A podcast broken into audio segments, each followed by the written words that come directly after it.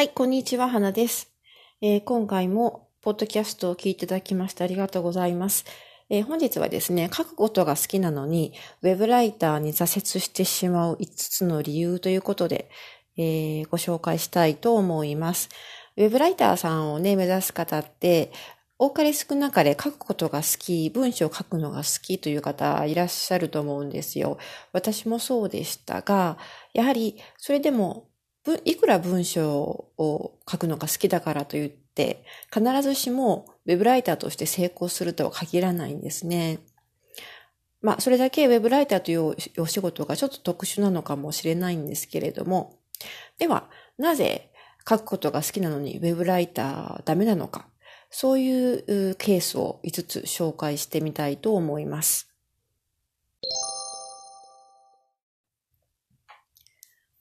はい。まず、一つ目の理由なんですけれども、やはり、あの、まあ、わかりやすいというかね、金額ですね。えー、ウェブライターのお仕事って単価が安いんですよ。特にクラウドソーシングのサイトを利用してウェブライターを始められる方って、もうざっとお仕事を検索した時点で気づかれると思うんですけれど、ライティング案件って記事単価非常に安いんですね。一番最初のうちは、やはり1本書いて100円とか200円とか300円とか、まあせいぜい500円とか、そういう単価なので、どうしても最初、あの、経験がない方って1000文字の記事とかかでも30分とかね、1時間のがかかってしまうわけです。もっとかかる方も多いと思います。私もそうでした。ですので、時給換算にしてむちゃむちゃ安いなと、そういう感じでね、あの、やっぱりウェブライターなんかやってられないというふうに挫折してしまう。そういうケース非常に多いと思います。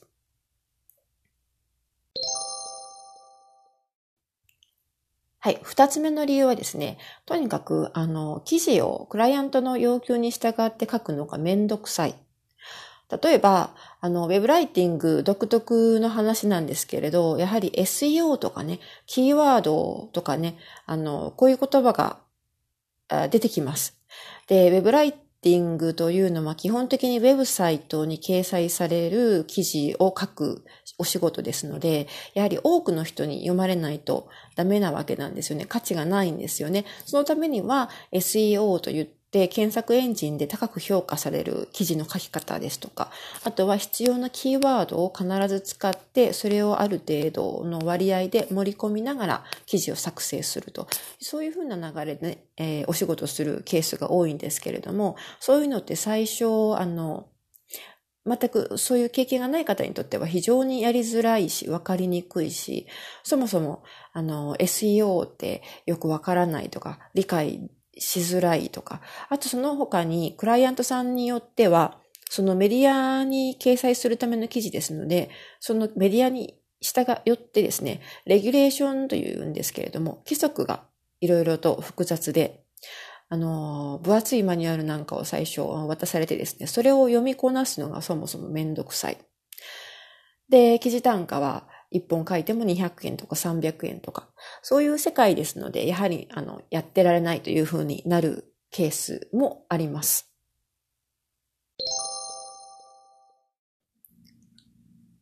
はい。その次はですね、たとえ、まあ、単価が安いのは納得した。で、SEO とか、まあ、レギュレーションもある程度勉強した。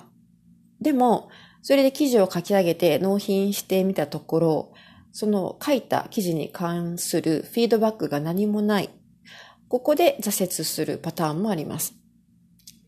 どうしてもですね、うん、特に最初のうちはそうなんですけれども、一番最初のの未経験な頃とか初心者の頃というのは低い案件に応募しますよね。低い案件というのは、あの、単価の低い案件ですね。安い案件というのはですね、どうしても、あの、クライアントさんの方でも予算がない場合が多いんです。そうなると、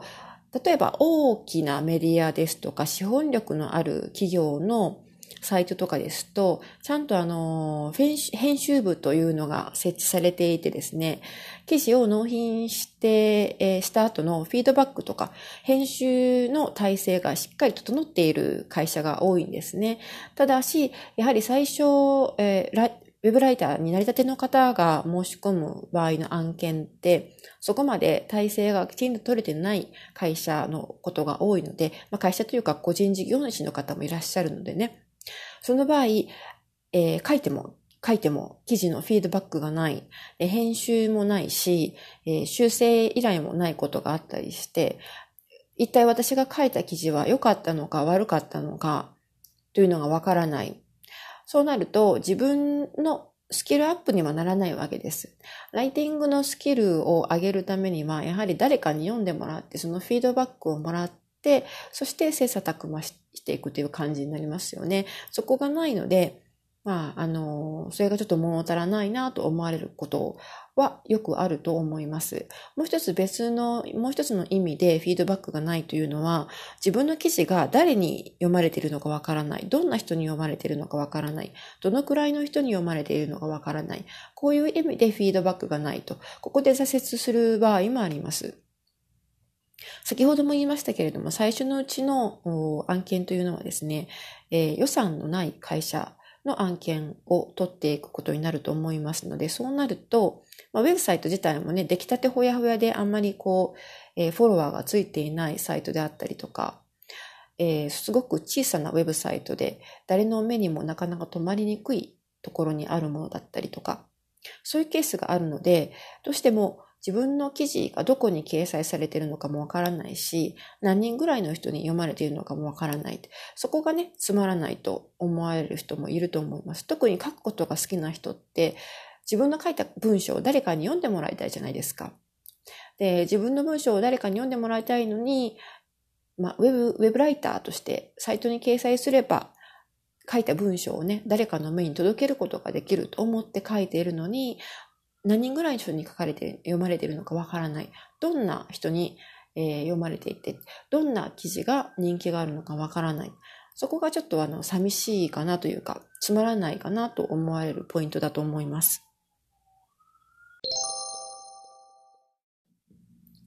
はい、その次にですね、あの、ウェブライターのお仕事ってとにかく一人でやっていることが多いんですね。特に在宅の場合はですね、完全に家に閉じこもって、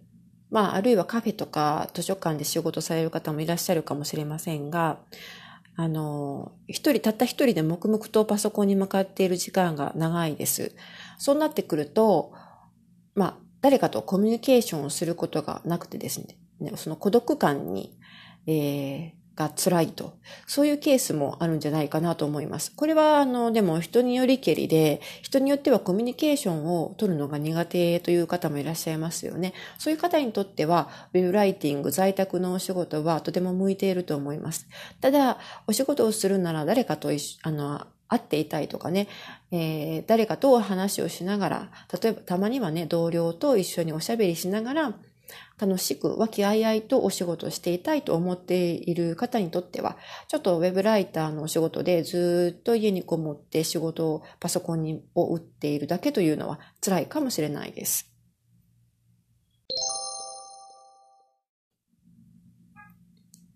はい。続いて、5つ目の理由としては、記事を書くのが遅くてイライラすると、こういうことも挫折につながる点かなと思います。あの、特にですね、普段パソコンを使って文章を書き慣れている人ならいいんですけれども、そうでない人にとって、いくら書くのが好きであっても、ずっと1000文字とか2000文字、3000文字、5000文字とかね、えー、書き続けているとですね、やはり自分のタイピングスピードに遅くてイライラすることってあるわけなんですね。あの、誰も最初はタイピングそんなに早くありません。ブラインドタッチできる人って、いや、あの、今、今でもすごく珍しいと思うんですよ。で、特にスあのスマホとかね、タブレットで慣れている方は、パソコンのキーボードそのものを使いづらいとかね、あんまりそれで文字を打ったことがないっていう方もいらっしゃると思うので、そうなると、記事を書くのが遅くてイライラするという自分に対する、こう、なんていうんですかね、あの、ストレスが溜まると、それもあるし、記事が遅いということは、つまり1時間あたりに換算すると、出来上がってくる記事数も少ないわけですよね。そうなると、一番最初にも言いましたけれども、記事単価が安い上に自分の作業が遅い。そうなるとどんどんどんどん時給換算した時に単価が下がっていくわけです。だったらもうウェブラェブライターじゃなくてその辺で、あの、コンビニでもね、パートした方がまだ、まだよっぽど稼げるんじゃないのと思ってしまうかもしれません。ここも、まあ、あの、挫折するポイントかなと思ったので、ここで取り上げておきました。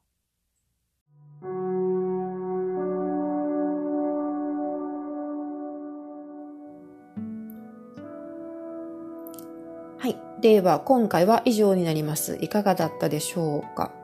えー、書くことが好きなのに、ウェブライターで挫折しそうになる理由として5つ紹介してみました。